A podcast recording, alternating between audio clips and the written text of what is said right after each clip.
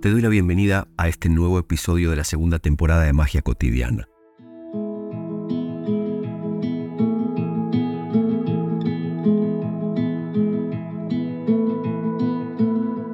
En este episodio vamos a hablar de la escucha porque considero que para que nuestra expresión y nuestra comunicación den resultado, nos pongan en mejores lugares, nos permitan lograr grandes cosas, lo primero que necesitamos es aprender a escuchar. Pero no me refiero a escuchar lo que la otra persona dice, sino a una escucha mucho más importante, más profunda y abierta y conectada con todo lo que nos rodea. Una escucha integral que no solamente se ejerce con los oídos. Antes de eso, quisiera tomar un momento para responder a un par de preguntas que me hicieron oyentes con una preocupación similar. ¿Estuve hablando hasta ahora? ¿Estoy hablando de manipular? ¿De forzar a la gente o las situaciones? ¿Estoy queriendo decir que debemos convertirnos en especuladores, en titiriteros de las interacciones, que tienen que dejar de ser espontáneas para ser 100% planificadas? Lo primero para decir es que aún no hemos mencionado nada relacionado con el contenido de las interacciones. Y lo segundo es que cuando se empieza a tener conciencia de nuevas herramientas y cuando se ejercita en la vida real para aprender a utilizarlas, el proceso natural es que algunas cosas se sientan al principio un poco antinaturales, un poco forzadas. Pero esto es así en cualquier aspecto de nuestra vida, por ejemplo cuando se aprende a cocinar, que hay que estar mirando el libro o la receta y calculando los ingredientes y los tiempos de cocción para que luego con el tiempo se pueda aprender a cocinar como se conversa o como se maneja un auto sin prestar excesiva atención a los formalismos. Igual que cuando se aprende a manejar, igual que cuando se aprende a tocar un instrumento, igual que cuando se aprende a escribir, que se escribe de forma tensa, rígida, sin fluidez ni armonía, aunque haya cosas interesantes para decir. En las interacciones sucederá probablemente lo mismo. Se nos sentirán menos frescos un poco al principio, puede ser. Pero no se va a quedar así. No vamos a vivir una vida de interacciones y de expresión dura, rígida, estructurada en cada detalle, sino una vida llena de riqueza en que nuestra expresión y nuestras interacciones serán mayormente puro disfrute.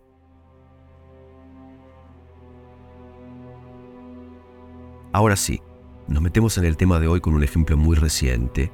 Fuimos con mi hermano Diego a almorzar a Chablé, en el pueblo de Chocholá, en Yucatán, a media hora de la ciudad de Mérida, un hotel que fue elegido como el mejor hotel del mundo. Desconozco en qué ranking o en qué votación. Mi hermano hacía tiempo quería conocer el lugar, me invitó a acompañarlo. Nos recibió un mesero muy amable que nos dio un tour por el restaurante que tiene vitrinas decoradas con 3.500 botellas de tequila una experiencia hermosa ver esa cantidad y variedad de botellas tan bien exhibidas. Mientras caminábamos hacia el restaurante desde el estacionamiento, el mesero dijo con una sonrisa, ahora nos tomamos una cervecita bien fría, ¿no? Nosotros lo miramos sin decir nada, sonreímos y avanzamos. Cuando el mesero nos llevó a la barra del bar del restaurante para que esperáramos hasta la hora de apertura, ya que llegamos un poco más temprano de la hora de nuestra reserva, nos volvió a decir, aquí pueden pedir una cervecita o un cóctel especial. Nosotros dijimos, seguramente vamos a pedir algo más parecido a un café y un poco de agua mientras esperamos. El mesero se alejó para ocuparse de otras cosas. El bartender que nos había recibido y que había escuchado todo nos dijo, ¿les ofrezco algo para tomar, algún cóctel? Mi hermano dijo, yo soy más del vino, pero hoy no voy a tomar alcohol porque tenemos que manejar luego. El bartender dijo, ah, la máquina de café va a tomar como 10 minutos en calentarse. Dijimos que no teníamos apuro en esperar. Mi hermano se fue a hacer unas llamadas. Yo me fui a hacer un video de las vitrinas con los tequilas. Cuando regresamos a la barra luego de unos minutos, el bartender nos volvió a decir, ¿quieren tomar un tequilita, un aperitivo, una cerveza fresca? Y nosotros ya nos miramos con la mirada de, ¿en serio este señor nos vuelve a ofrecer alcohol? Luego vino el mesero a buscarnos para pasar a la mesa. Nos sentamos, trajo los menúes y dijo, ¿puedo ofrecerles algo para tomar? ¿Un cóctel, un aperitivo? Nos volvimos a mirar. Mi hermano pidió una limonada, yo pedí una botella de agua sin gas. El mesero trajo las bebidas y volvió a decir, nuestro menú de maridaje es la especialidad del lugar, aquí se los dejo. Y yo volví a decir, estamos bien así, tenemos que manejar. Me pregunté y luego conversamos con mi hermano, ¿cuántas veces una persona de servicio puede preguntar si queremos tomar alcohol, sugerir que tenemos que tomar alcohol cuando o no le respondimos o directamente le dijimos que no íbamos a tomar alcohol. La respuesta es, si no nos escucha, porque no nos escucha y probablemente no nos registra, nos lo va a preguntar todas las veces que pueda, porque tiene que vender, porque está automatizado, porque él tomaría todo el alcohol posible, porque no le interesa de nosotros, únicamente le interesa de su venta y de la facturación y su piloto automático, del que no puede o no quiere o no sabe salirse. Y este ejemplo es solo uno de millones que tengo para contar, de escenas calcadas en las que una persona realmente no puede registrar lo que tiene frente a sus ojos, no puede escuchar lo que se le dice con claridad, no puede registrar lo que está sucediendo en el momento presente. En cierta forma, solo digo en cierta forma, no es culpa de nadie. Es un problema que genera el sistema extremo y un poco enfermo en que vivimos, que nos empuja hacia una vorágine, hacia un vértigo de producción y consumo que nos deshumaniza. La cantidad infinita de preocupaciones que tenemos porque debemos hacer malabares con demasiadas pelotas en el aire al mismo tiempo y la desconexión en que, en consecuencia, vivimos, aunque parezca que vivimos más conectados que nunca. Hace poco tiempo soñé una noche con mi mejor amigo de toda la vida, con quien hacía algunos años que no tenía contacto, y en el sueño él me decía que no estaba bien, me decía que estaba pasando por un mal momento debido a algo relacionado con su mujer. Ese mismo día, es decir, al día siguiente, luego de despertar del sueño, lo llamé para decirle que tenía ganas de reconectar con él. Su respuesta fue bastante moderada, no encontré un gran entusiasmo en su voz, pero lo tomé como algo natural. Los motivos por los cuales nos habíamos distanciado no son importantes ahora, pero sí me resultó natural su respuesta y de todas formas combinamos para encontrarnos a almorzar. Y fue un muy lindo reencuentro, por lo menos para mí. Él me contó que efectivamente está en crisis con su pareja. Mi escucha había empezado en el sueño y también continuó al día siguiente del sueño. Luego hay un mensaje que yo le envío, ese es el contenido, el primer contenido, pero luego hay una escucha del tiempo que él tarda en responder, de cómo es su respuesta, y luego también hay una escucha cuando ya su respuesta llegó que se relaciona con cómo me quedo yo al respecto del encuentro que vamos a tener. Y después hay una escucha cuando yo me encuentro con él al respecto de cómo es el reencuentro, cómo es ese momento. Y después sí, hay un contenido, en el caso del almuerzo, el ponernos al día, y también hay una escucha de cómo estamos y de qué está pasando entre nosotros, y también una escucha después del encuentro. Alguien mandó un mensaje para decir, lo pasé bien, lo disfruté, para decir, me gustaría que nos encontremos otra vez. Considero que es necesario que haya una escucha muy presente y que eso suceda consistentemente. Justo hoy tuve una supervisión, una sesión de masajes para ser supervisado por quien dirige la escuela donde estudio y lo primero que me planteó es mirar el objetivo del encuentro de hoy, la supervisión de hoy, para ver si realmente uno puede tener una escucha de qué le está pasando a uno y al otro durante la sesión, en este caso una sesión de masajes que yo di. En este caso, la escucha es con las manos, es con un registro interno de lo que va vibrando durante la sesión. Si uno puede realmente tener una percepción sutil de qué va pasando en cada momento y no continuar con su plan preestablecido de movimientos, de cómo uno ya sabe de antemano cómo tiene que hacer el masaje porque está acostumbrado a hacerlo siempre igual, respetando las técnicas y las secuencias que ha aprendido.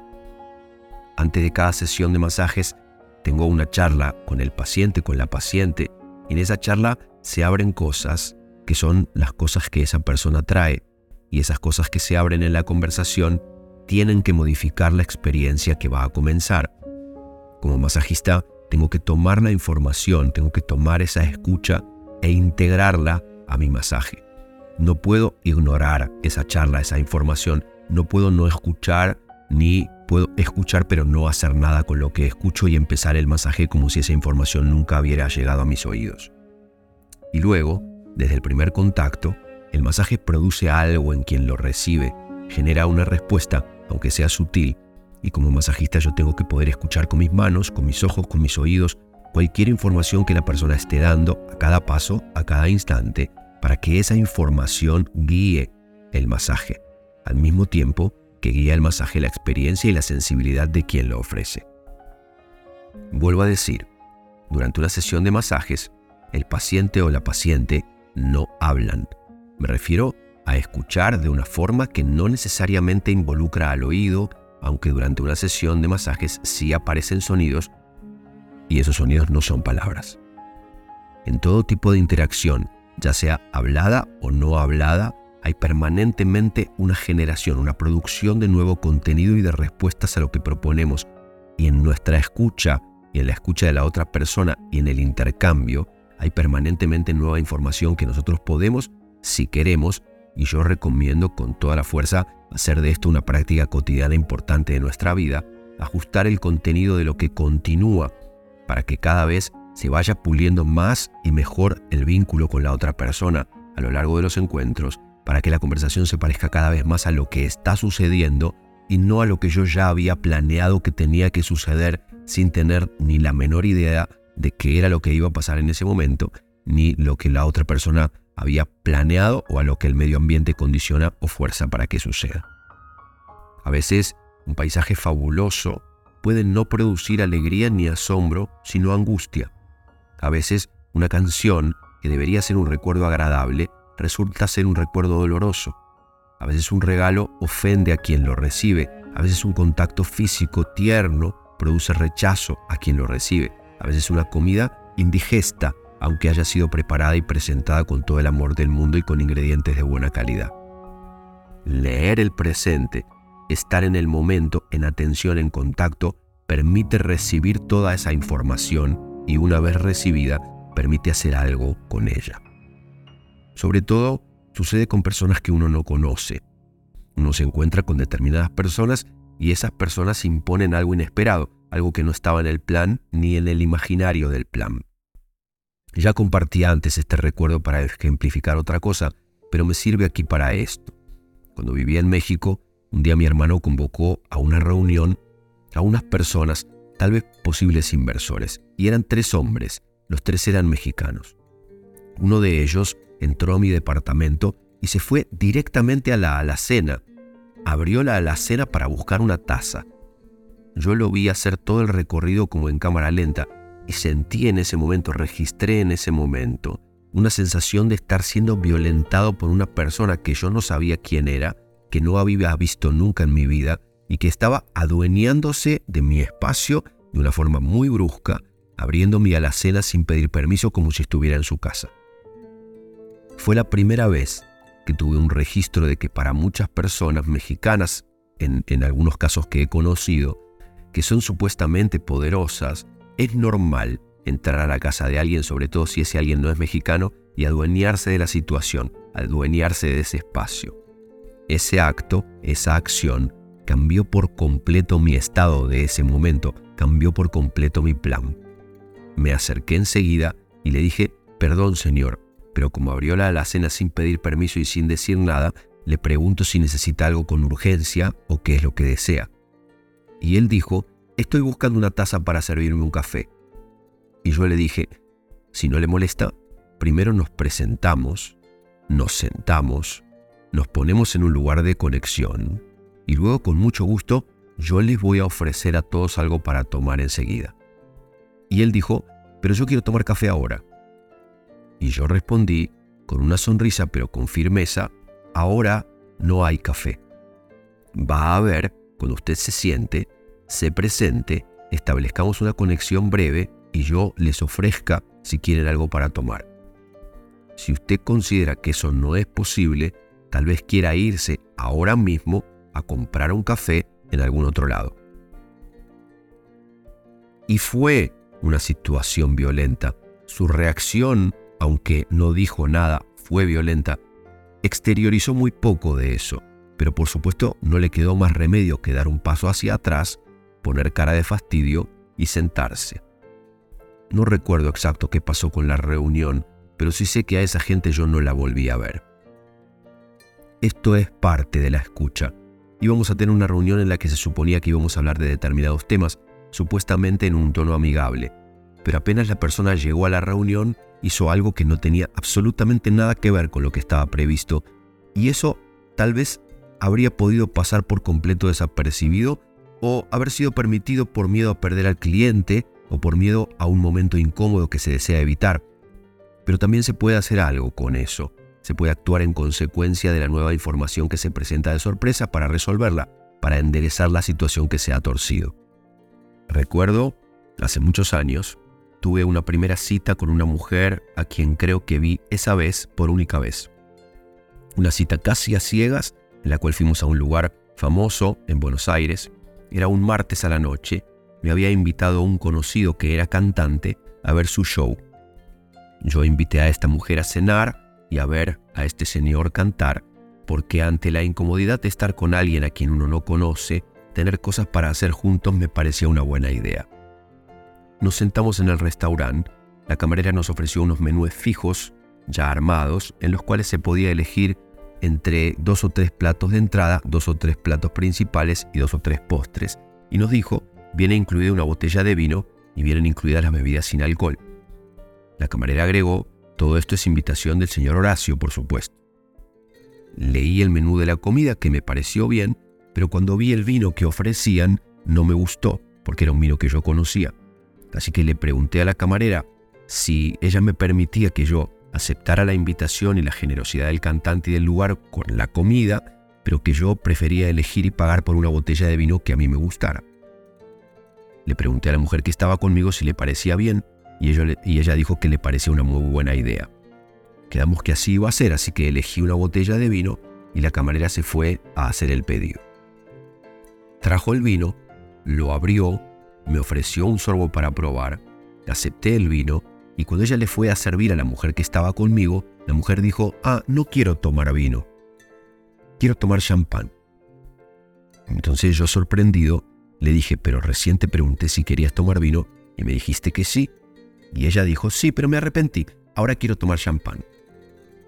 Evidentemente, en un momento así, yo habría podido decir, ok señorita, tráigale champán y seguir como si nada, sostener la situación porque era una mujer que me parecía atractiva o con la que a mí me hubiera gustado tener un, encuentro que durara por lo menos durante más rato esa noche.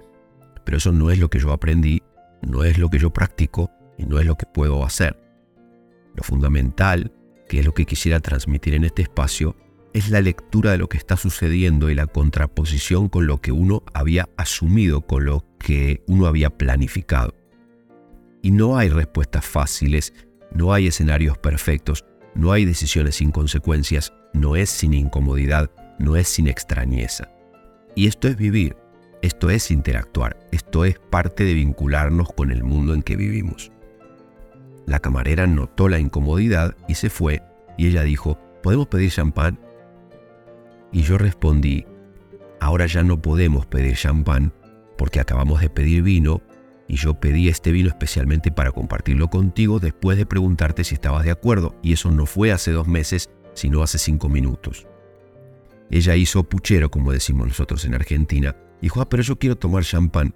Y yo le respondí, puedes tomarlo otro día o puedes tomarlo cuando nos despidamos dentro de un rato, cuando el cantante termine con su show, o Puedes ir a sentarte a otra mesa, cenar sola y pedir lo que quieras.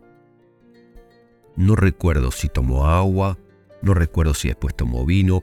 Lo que sí recuerdo es que dijo, bueno, yo no quiero comer, esto no me interesa, podemos irnos a tu casa. Y yo dije, yo no me puedo ir porque recién llegué, porque hay un artista que nos invitó que va a cantar y tú estuviste de acuerdo en acudir. Y además a mí sí me gusta lo que hay en el menú a mí sí me gusta tomar vino y sí tengo hambre, entonces yo estoy interesado en lo que vamos a hacer, me voy a quedar hasta que cante mi amigo, pero si tú quieres irte no te preocupes para nada, puedes irte ya mismo o cuando tú quieras. Ella se quedó, pero ocupándose de que se le notara el fastidio. No tocó la comida, me dijo otra vez que quería que nos fuéramos juntos a mi casa antes de que el cantante empezara a cantar, y después la noche siguió por lugares igual de empedrados igual de accidentados que no vienen al caso. Lo que quiero expresar es que uno puede, y yo creo que debería, leer lo que está sucediendo permanentemente, estar presente en todo momento, y no se puede hacer de cuenta que no está pasando lo que está pasando, aunque uno no le guste, aunque uno no esté preparado para ver eso que está sucediendo o para hacer algo con eso. Estas son las cosas que hay que tener en cuenta cuando uno quiere ejercer el arte de la interacción y de la comunicación. Me refiero a ser artistas de la comunicación y de la expresión y de la interacción, y no simplemente expresarnos, ni simplemente comunicarnos, ni simplemente interactuar, porque eso lo hacemos con cierta naturalidad como nos sale cada día, a cada paso, y así está el mundo de torcido, de contaminado y de enfermo. Esta es la lectura de qué está pasando para ver cómo seguimos, para ver hacia dónde avanzamos, para ver si hay que cambiar algo como un recálculo. Y utilizo entonces el ejemplo de algo que hoy nos está pasando a todas las personas en el tiempo moderno en que vivimos, y es que me parece muy interesante que hay diferentes tipos de sistema de GPS.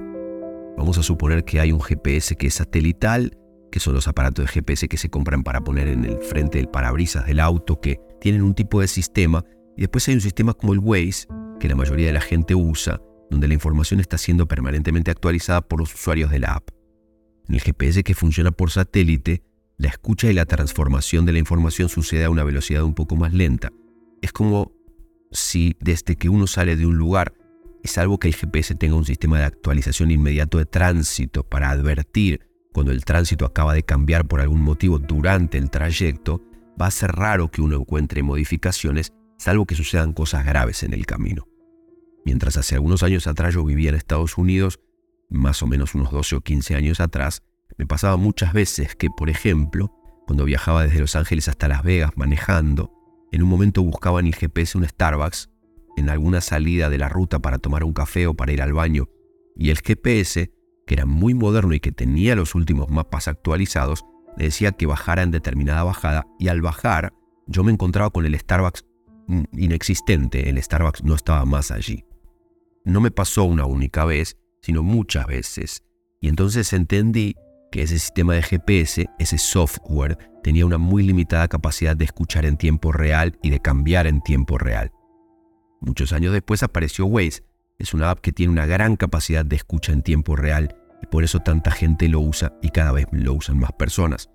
Creo que en las interacciones, en las conversaciones, en los intercambios, deberíamos poder funcionar más como el Waze que como el GPS satelital, actualizándonos permanentemente en tiempo real sobre lo que está pasando con nosotros, sobre lo que está pasando con la persona con la que estamos y qué está pasando en el medio ambiente, para ver si el mensaje que traíamos continúa siendo vigente a lo largo de todo el encuentro o si hay que modificarlo por diferentes motivos que van surgiendo por el camino. Algunos de los motivos que muchas veces surgen son realmente mensajes que de golpe le hacen cambiar el semblante a alguien que está frente a nosotros, que de repente le hacen cambiar el humor a una persona. Pero también me ha pasado algunas veces que yo estoy en el medio de una reunión cerrando un contrato para hacer un trabajo y llega un mensaje que dice que el evento se dio de baja o que el mago se dio de baja, o que determinada cuestión que se había programado conmigo para que durara 45 minutos, ahora tiene que durar 20. Estas son cuestiones inevitables, insoslayables, en las que no se necesita una sutileza para la escucha. Pero en general, en la mayoría de las interacciones, estas cosas son mucho más sutiles. Hoy en día pasa mucho que a las personas les entran mensajes a su reloj o a su teléfono que está en la mesa mirando hacia arriba y el, el teléfono de repente se enciende y, llega el mensaje y la persona mira de reojo o sumergiendo la cabeza en la pantalla como si los hubiera absorbido el teléfono y ese mensaje que entra, esa notificación que llega, cambia el tono de un segundo para el otro. Algunas veces es la nada misma y no hace falta cambiar nada de la vibración del encuentro, pero otras veces lo modifica por completo o incluso puede llegar a interrumpirlo del todo de forma que no se pueda seguir con el intercambio. Ya lo dije en la temporada anterior, en mi teléfono yo tengo desactivados los sonidos, las alertas y las notificaciones, pero tengo amigos que en el medio de la conversación permanentemente están haciendo esto de desconectarse para atender una notificación. Cuando eso sucede, yo me detengo, no sigo hablando como si nada hubiera pasado y algunas veces hasta le he tenido que decir a algunos de mis amigos, mira, yo no puedo competir contra la cantidad de información que te está entrando en tu teléfono, entonces tenemos dos opciones. O interrumpimos nuestro encuentro o interrumpimos las notificaciones, porque así no podemos seguir. Un amigo mío, Pablo Mingrone, que considero que es un maestro de la escucha y además un maestro de empezar una conversación tomándole el tiempo a los integrantes del encuentro y a lo que sucede antes de empezar a hablar del tema del que hay que hablar, pregunta mucho, ¿cómo están tus cosas? Cuéntame cómo están los proyectos y él cuenta cómo están los suyos y hablamos de diferentes cuestiones cuando nos encontramos y recién después de que nos sirvieron las bebidas, recién después de que se pudo instalar el cómo estamos en ese encuentro, podemos empezar a hablar de algunas cosas que son como más principales de la interacción. Y después, durante la charla, hay una escucha permanente y además muy presente que yo agradezco mucho cuando la encuentro en otras personas porque la tengo en mis encuentros. ¿Seguís estando bien? ¿Seguimos estando bien? ¿Estás cansado, cansada? ¿Estás aburrido, aburrida? ¿Te parece bien que sigamos hablando de esto? ¿Profundizamos un poquito más? ¿Me quieres contar cómo vas, cómo vienes escuchando lo que estamos compartiendo para ver por dónde seguimos, para ver si seguimos o dejamos aquí? Juan Tamariz, que es un mago español, escribió un libro cuyo título es Los cinco puntos mágicos, en el que habla de cinco puntos importantes del cuerpo a la hora de la comunicación, la mirada, los pies, las manos, etc. Pero en ese libro habla de algo que para mí es muy importante, que son los hilos que se tienden y se tensan entre las personas que van a interactuar. Hacer un show o comunicar o dar una charla o simplemente una interacción normal y las personas que son interlocutores en ese momento. Dice en su libro que hay que tender un hilo invisible desde cada ojo hasta cada ojo de cada persona y que durante la interacción hay que ir chequeando la tensión de esos hilos. Que cuando esos hilos se aflojan hay que volver a tensarlos, que cuando esos hilos se tensan demasiado hay que aflojarlos un poco y cuando esos hilos se rompen hay que ver si se pueden reparar o hay que suspender el encuentro.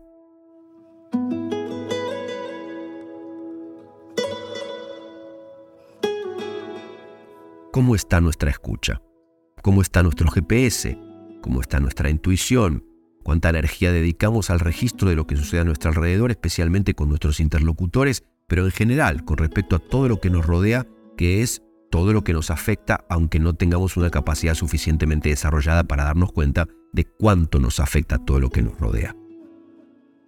Hablaba hace un tiempo con una amiga que tenía un problema con su hijo que es casi adolescente. Ella me decía que no podía manejarlo, que no sabía cómo hacer para manejar a su hijo, y yo le pregunté, ¿qué es lo que le pasa?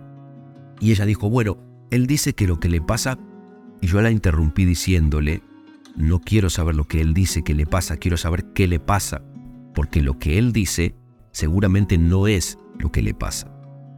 Lo que quiero decir es que tú sabes qué le pasa más allá de lo que él dice. Y ella me dice, no, eh, bueno, yo sé lo que él me dijo, Sí, le dije, pero tú eres la madre y considero que tienes la responsabilidad de escuchar, observar, registrar lo que a él le pasa más allá de lo que él te dice y eventualmente indagar un poco más y buscar herramientas o ayuda para ayudarte a indagar un poco más en qué es lo que realmente le pasa más allá de lo que te cuenta, porque la mayoría de los chicos se sobreadaptan a determinadas circunstancias que se les plantean, ya sea porque sus padres se han separado o por cualquier problema que están teniendo, se sobreadaptan de una manera o de la otra para poder ser políticamente correctos, que es lo que después terminamos siendo cuando somos adultos, y en lugar de decir lo que realmente nos pasa, decimos otra cosa. Los chicos ya cuando son preadolescentes tienen esa capacidad, y entonces me parece que tendrías que trabajar un poquito más con tu escucha. Después de un tiempo, me contó que fue revelador. No recuerdo exacto cómo fue el derrotero de lo que sucedió, pero ella finalmente terminó enterándose de qué era lo que le pasaba a su hijo, que no se parecía mucho a lo que el hijo decía que le pasaba. Considero muy valioso tener una escucha sensible, una escucha actualizada, interesada de qué es lo que me está pasando a mí, de lo que le está pasando a la otra persona, de lo que está pasando en el medio ambiente en el que interactuamos. Hacer un ejercicio de preguntarnos cuánto de presente y cuánto de enterados estamos de lo que nos pasa cuando, por ejemplo, discutimos o conversamos con nuestra pareja, cuánto de presentes, atentos, conectados estamos cuando hablamos con una persona de nuestro trabajo o con nuestro equipo de trabajo, con nuestro jefe o con nuestro empleado, con un proveedor, con un mejor amigo. Cuánto de enterados podemos estar, cuántas veces me han tenido que decir, ah, pero te olvidaste de esto que te dije, ah, pero ¿cómo no recuerdas que hablamos de esto, que mencioné esto, que me dijiste esto? Y yo ni siquiera había registrado eso que me están diciendo. ¿Cómo hacer para tener una escucha presente en tiempo real, cómo hacer para abandonar todas mis ideas, mis expectativas, mis juicios, mis cuestiones, mis objetivos, en favor de ayudar a que fluya el encuentro que estoy teniendo en este momento en el que los planes previos cambiaron por completo. ¿Cómo hago para sobreponerme a la frustración de que no se puede lograr lo que estaba planeado que se lograra, ¿cómo hago para cambiar el chip, para salirme del piloto automático de lo que es políticamente correcto, para salirme de, de las expectativas rígidas de qué es lo que necesito que suceda, de lo que tiene que suceder, para ponerme al servicio de lo que realmente está sucediendo? Hace algunos años, Gabriel Zapata Rocabert, un mago, terapeuta con quien yo trabajé en Tulum, me dijo, el ejercicio más importante que tú tienes que hacer cuando te sale de adentro esa frase que es, las cosas tienen que ser con un dedo señalador, tú deberías aprender a decirte a ti mismo como son. Las cosas tienen que ser como son no como tú querías, no como tú estás acostumbrado, no como tú consideras, no como tú planeaste. Las cosas tienen que ser como son. De a poquito estamos empezando a armar un campo, un medio ambiente, para que nuestras interacciones sean de mejor calidad y de mejor nivel, para que nuestras interacciones produzcan resultados de mejor calidad, ya por el hecho de estar presentes ayudando a quitar ruidos, a aflojar las rigideces, a comprender qué es posible y qué no es posible en función de las condiciones reales del presente y no de las ideas del pasado, las promesas del pasado, los planes del pasado que tienen que ajustarse porque la realidad muestra escenarios diferentes a los imaginados. Repito por las dudas que cuando hablo de cambios en lo que esperábamos, cuando hablo de adaptación a lo que encontramos, que no se parece a lo que imaginábamos encontrar, no me refiero a situaciones puntuales y esporádicas ni a episodios extraordinarios fuera de lo normal. Me refiero a la vida, me refiero a la vida cotidiana. Porque es la vida cotidiana, así de real como es, lo que no se parece a nuestras expectativas y lo que no obedece a nuestros caprichos. Es que nosotros, los seres humanos, estamos contaminados de ideas, de prejuicios, de ruidos, de manipulaciones, de fantasías e inmadureces, y todo esto nos hace imaginar escenarios que no se parecen en nada a la realidad a ninguna realidad. Pretendemos que la vida real sea como las películas de Disney, como los finales felices de las películas románticas de Hollywood, que los maestros y maestras sean santos y santas y no personas reales con todos sus defectos y problemas, que se diferencian de los simples mortales en que vuelven a levantarse cada vez cuando se caen, sin importar cuántas veces se caigan, y en que tienen más sabiduría porque tienen más camino recorrido. Ya pasamos por el espacio de mirar adentro escuchar lo que resuena adentro para ajustar nuestro vínculo con nosotros mismos. Y ahora estamos saliendo hacia el mundo, preparándonos para ir a experimentar cómo es vincularse con otras personas, con situaciones previstas o imprevistas de la vida misma, donde ponemos en práctica lo que somos como seres humanos en comunión con otros seres humanos que a lo mejor no hicieron el trabajo de relacionarse primero consigo mismos, de escucharse a sí mismos, de ver qué les pasa, de limpiar o pulir sus rigideces o sus vericuetos. Bueno, por ahora dejamos aquí y nos encontramos, si Dios quiere, en el próximo episodio. Gracias por tu compañía, por tu escucha, por tu presencia. Un fuerte abrazo.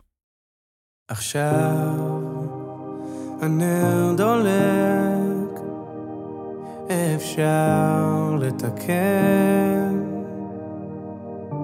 גם ציפור נודדת בסוף היום תמצא לה כן. עכשיו תקופה קשה ורוחות סוערות. ספר לי ומה עובר עליך כי אי אפשר לראות. מה לך לדאוג